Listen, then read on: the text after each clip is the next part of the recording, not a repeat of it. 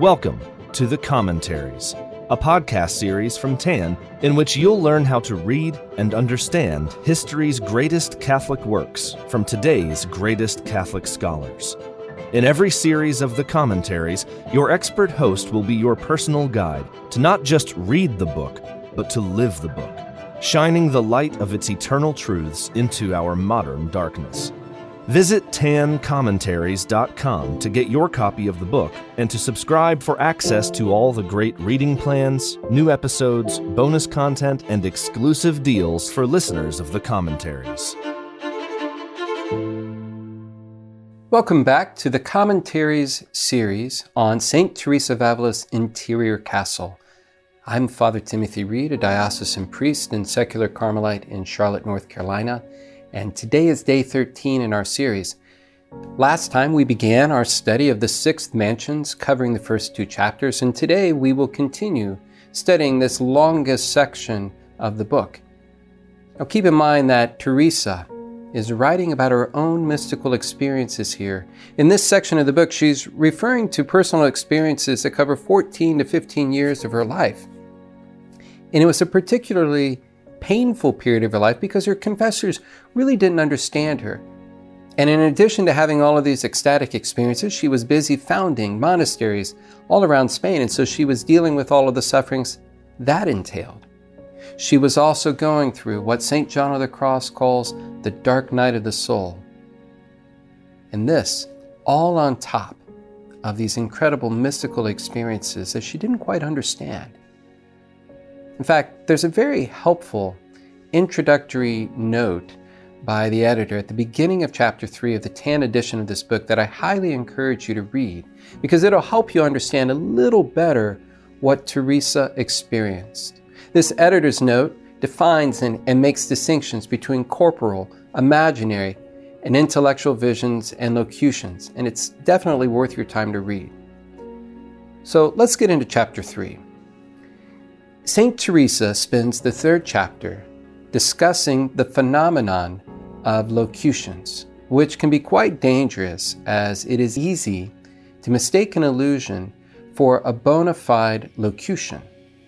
So, Teresa tells us that locutions can be from God, from the devil, or from one's imagination, and the very safest thing to do is to try to ignore them.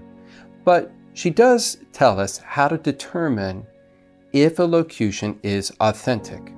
So, the first and surest sign that a locution comes from God is that the words that are heard affect what they say. So, for example, if one is experiencing great distress, and then a locution is heard that says, Be not troubled. If a profound peace overtakes the soul, this is a sign of its authenticity. A second sign is simply that a great calm and a devout and peaceful recollection, which, along with the desire to praise God, are left in the soul.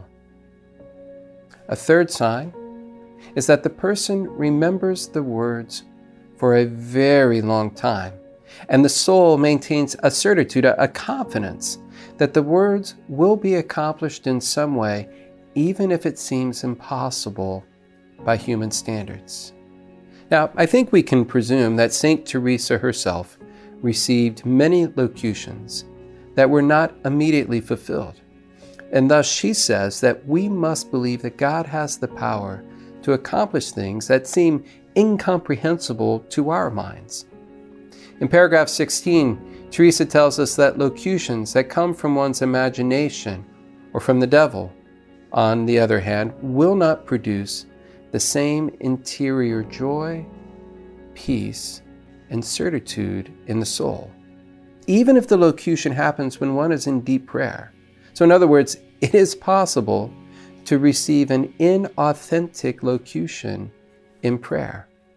So, because of this, St. Teresa wisely counsels us always to share the locutions with a confessor or spiritual director, even if the signs of authenticity are present.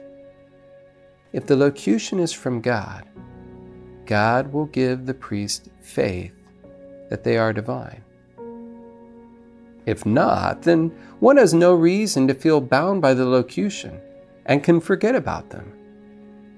St. Teresa continues I think it would be very dangerous to act against our confessor's advice and to prefer our own opinions in such a matter. Now, in paragraph 19, St. Teresa also discusses a special form of locution that involves an intellectual vision and takes place in the innermost depths of the soul. She describes the recipient as hearing the words of the Lord with its spiritual hearing distinctly. It's as if a person is speaking. She says, The way in which the Spirit perceives these words and the results produced by them convince us that they cannot in any way come from the devil. Their powerful after effects force us to admit this and plainly show they do not spring from the imagination. So, this locution, if authentic, leaves the soul with certitude about its authenticity. The soul remembers every syllable of this type of locution. She also says the locution happens unexpectedly and may concern things the person has never even thought about. When it is authentic, the soul seems to listen to the words. She says a great depth of understanding is, is given to the recipient. In fact, Teresa says, these communications, without any further explanations, frequently give us to understand far more than is implied by the words themselves. If a recipient of such a locution has doubts about its authenticity, he or she should consult a confessor. And while the devil is able to counterfeit some things, he cannot reproduce the sense of peace and delight that come with authentic locutions. Now, through these locutions, humility is often granted to the soul. Teresa writes in paragraph 25 If the soul receives favors and caresses from our Lord, let it examine carefully whether it rates itself more highly in consequence. Unless self abasement increases with God's expressions of love, they do not come from the Holy Spirit. Inevitably, when they are divine, the greater the favors, the less the soul esteems itself, and the more keenly it remembers its sins. It becomes more oblivious of self interest. The will and memory grow more fervent in seeking solely God's honor with no thought of self. It also becomes unceasingly careful not to deviate deliberately from the will of God and feels a keener conviction that instead of meriting such favors, it deserves hell. Wow. Now, St. Teresa also tells us in the last paragraph of this chapter that authentic locutions cannot be ignored because God compels the mind to listen. Now let's move on to chapter 4.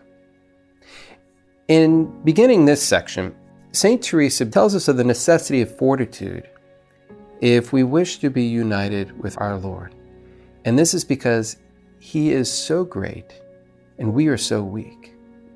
Teresa says that in spiritual betrothal, God allows us to have raptures in order to draw us out of our faculties. And this is to protect the soul from death when it experiences God. To see Him with our senses could lead us to death. Now, she, she then begins parsing out different types of rapture and how they work. She speaks of how God works upon our soul even when we're not in prayer, touching it from within. She speaks of how the raptured soul has never been more alive to spiritual things, nor so full of light and of knowledge of His majesty as it is now. The different things the Lord does to the raptured soul are remembered forever and are often beyond full articulation because they deal with the grandeur of God.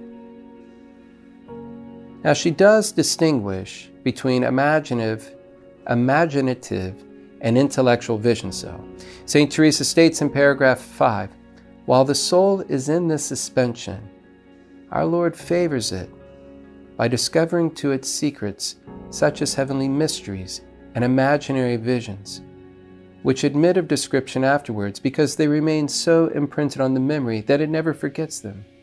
But when the visions are intellectual, they are not thus easily related. Some of those received at such a time being so sublime that it is not fitting for man while living in this world to understand them in a way that can be told. Although, when the use of the faculties returns, much can be described of what was seen in the intellectual vision. Now, regardless of this type, whether it's imaginative or intellectual, the visions are quite efficacious in helping a soul love, honor, and desire God all the more. Teresa also encourages them to see what a great grace authentic raptures are and she states of them, I believe God ravishes the soul wholly to himself, as being his very own and his bride, and shows her some small part of the kingdom she has thus won. Our saint also mentions that the Lord loves to give these ecstatic gifts, and that he would give them to all of us if we loved him as he loves us. And so St. Teresa continues by describing some of the effects of rapture, namely long lasting absorption, an inability to move or speak, seeming lack of, of breathing, coldness in the extremities. But regardless of the physical phenomena, the will remains awake to God's love and unattached to any creature.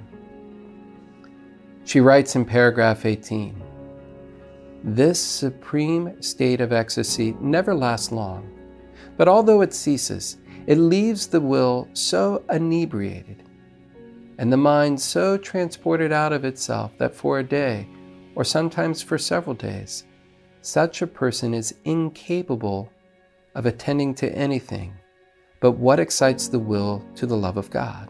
Although wide awake enough to this, she seems asleep as regards all earthly matters. Teresa teaches us that raptured souls wish they had a thousand lives to spend for God. They also have a great desire to do penance, to suffer, and to be occupied in God according to His will. And Teresa also discusses the embarrassment that can happen when raptures happen publicly. But she says, if you're embarrassed, this can be a sign of pride. And yet she writes, Our Lord once said to someone who was troubled by such thoughts, Do not be disturbed. People will either praise me or condemn thee. In either case, thou wilt be the gainer. So we have now covered four of the 11 chapters St. Teresa devotes to the six mansions. Obviously, the fact that she devotes so much time to these mansions attests to their importance. But the amount of writing devoted to the six mansions also reflects the fact that she spent nearly 15 years here in her spiritual life. And it reflects as well the complexity of what takes place within the soul that's in the six mansions. The simple rule to remember about studying these mansions is that the increased sufferings one receives here correspond to an increase in favors. God allows this suffering so that the soul will desire Him all the more and be fully prepared for full union with Him in the seventh mansions. That's an interesting little axiom there that as the favors increase, the sufferings increase. As the sufferings increase, the favors increase. It gives us just a little bit to think about when suffering comes into our life. Indeed, Whenever God allows suffering in our life, even if we're not in the six mansions, it's because there's a greater good that He wants to bring out of it. Well, that completes our podcast for day 13. Thank you so much for listening. And join us next time as we continue working our way through these magnificent sixth mansions. Until then, let us pray with St. Teresa. Let nothing disturb you, let nothing frighten you. All things are passing away. God never changes. Patience obtains all things. Whoever has God lacks nothing. God alone suffices. Amen. May God bless you and may St. Teresa intercede for you. This has been an episode of The Commentaries, a podcast brought to you by TAN. To follow the show, study more of the greatest Catholic classics, and to support the commentaries and other great free content from TAN, visit tancommentaries.com to subscribe and use coupon code COM25 to get 25% off your next order, including the interior castle and countless more spiritual works to deepen your interior life and guide you to heaven.